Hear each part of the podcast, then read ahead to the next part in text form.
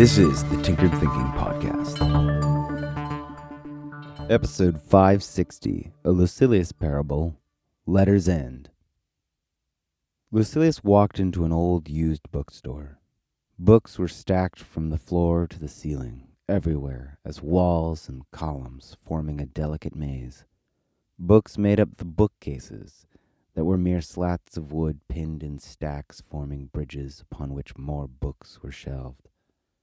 The smell of the place had a comfort like that of a cool and ancient forest, muffling sound as though everything was resolved into a palpable firmament of thought and dream that floated between towers of words and wood and paper. Lucilius felt himself smile as a calm slowly overtook him. He wandered through the disordered store, looking at the spines of color, picking out a title here and there, some upright, some easily read on their side. He'd walked in just out of curiosity, and stayed not because he wanted some book to buy and take, but merely to appreciate that a place like this existed. Lucilius was serene, and then a combination of shapes caught his eye. His head slowly turned to a perpendicular, and the shapes snapped into recognition as he read the letters of his own name.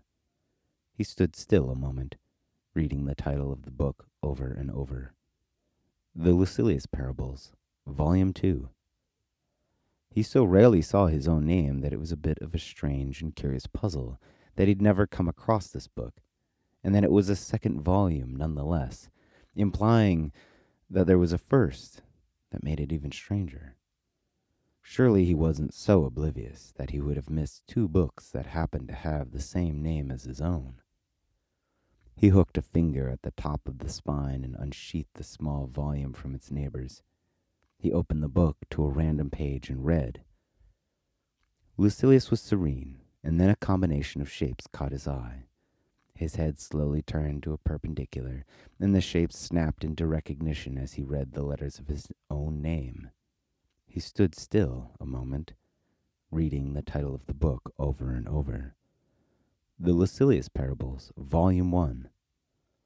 He so rarely saw his own name that it was a bit of a strange and curious puzzle that he'd never come across this book, and it was a first volume, implying that there were more volumes either planned or written. Surely he wasn't so oblivious that he would have missed numerous books that happened to have the same name as his own. He hooked a finger at the top of the spine and unsheathed the small volume from its neighbors. He opened it at random and read, Dear Lucilius, I hope this letter finds you well. Letter of letters.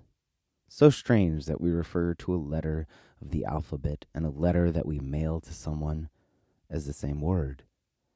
There's something recursive about that that short circuits the mind. And to think it's mere letters that have granted me the power to pull this notion, this idea from my head, and send it through the bizarre distortions of time and reality to you, and then to have that concept bloom again in your mind. What a strange situation you must find yourself in right now reading words you never remember writing. How varied your adventures have been, the loves you have nurtured, the loves you have lost, the triumphs and the crippling realizations. How expansive your adventures will become, and yet, through all of it, what are you looking for other than me? Well, here I am, my boy. Not really in the flesh, as one might be poised to say, but more as a recorded ripple the record itself another ripple, more indelible than the first. Everything I write to you here and now is a mere poor simulation at best. We all know that aching dissatisfaction when we have failed to communicate an idea as we feel it. It's a strange way of letting yourself down, a form of unintended self sabotage almost.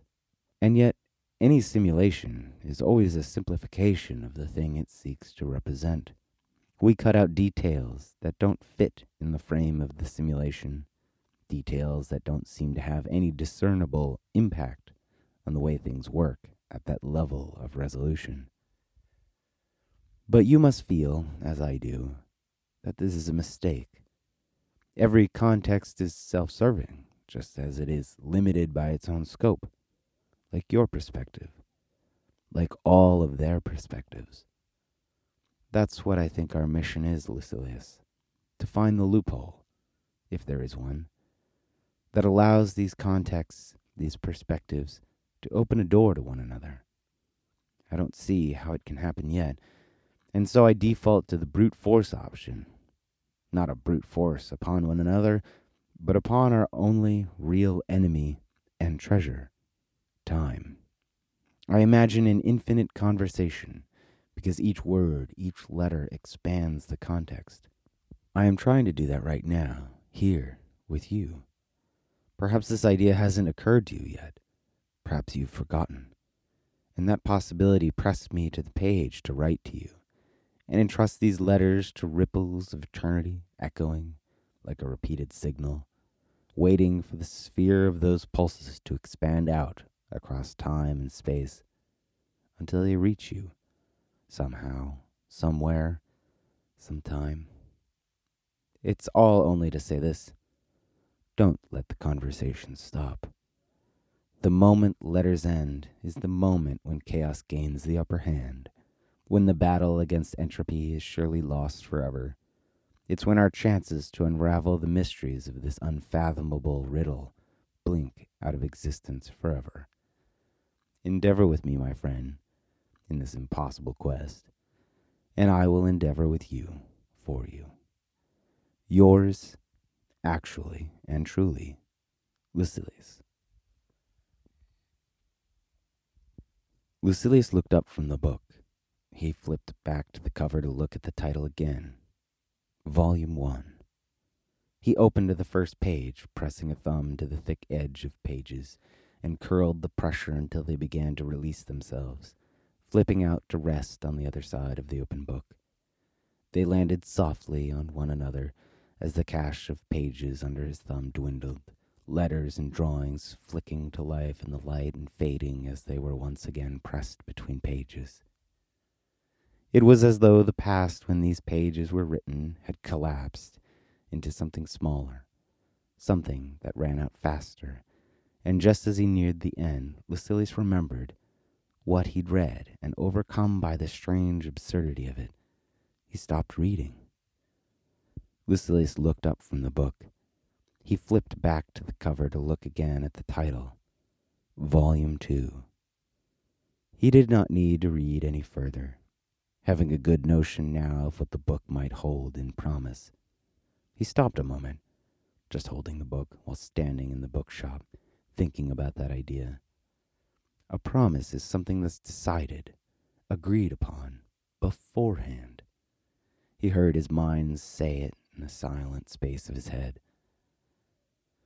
A promise is really a hope to make the future certain in the minds of two different people, is it not? The question washed over him warmly. He looked back down at the book and closed it. He walked to the front of the bookstore where an old mechanical cash register stood on a cluttered desk full of books. Behind a dingy curtain, he heard a woman's voice, hushed as though in reverence as one would have at a library.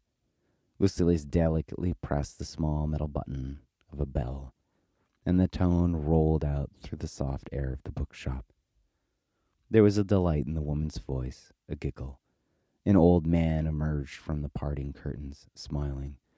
He raised his head too high to see Lucilius, looking down at him through low slung glasses. Well, hello there, the old man said. Hello to you too, Lucilius said. Feel like reading today? the old man asked.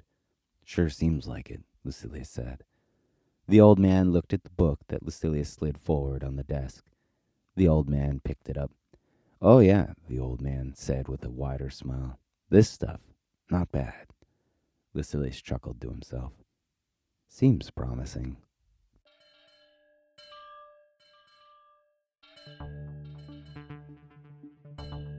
This is the Tinkered Thinking Podcast. Thank you so much for listening. If you find the Tinkered Thinking Podcast valuable, there are many ways you can support it. You can review it on iTunes, You can share it on social media with your friends. You can blog about it or discuss it on your own podcast, or you can support it directly. And you can do this on the support page at tinkeredthinking.com. Both one time support and monthly subscription support options are available. Thank you for your support of the show. It's listeners like you that make all of this possible. Any feedback or questions are always welcome, so feel free to reach out. And until tomorrow, remember to be careful about the context.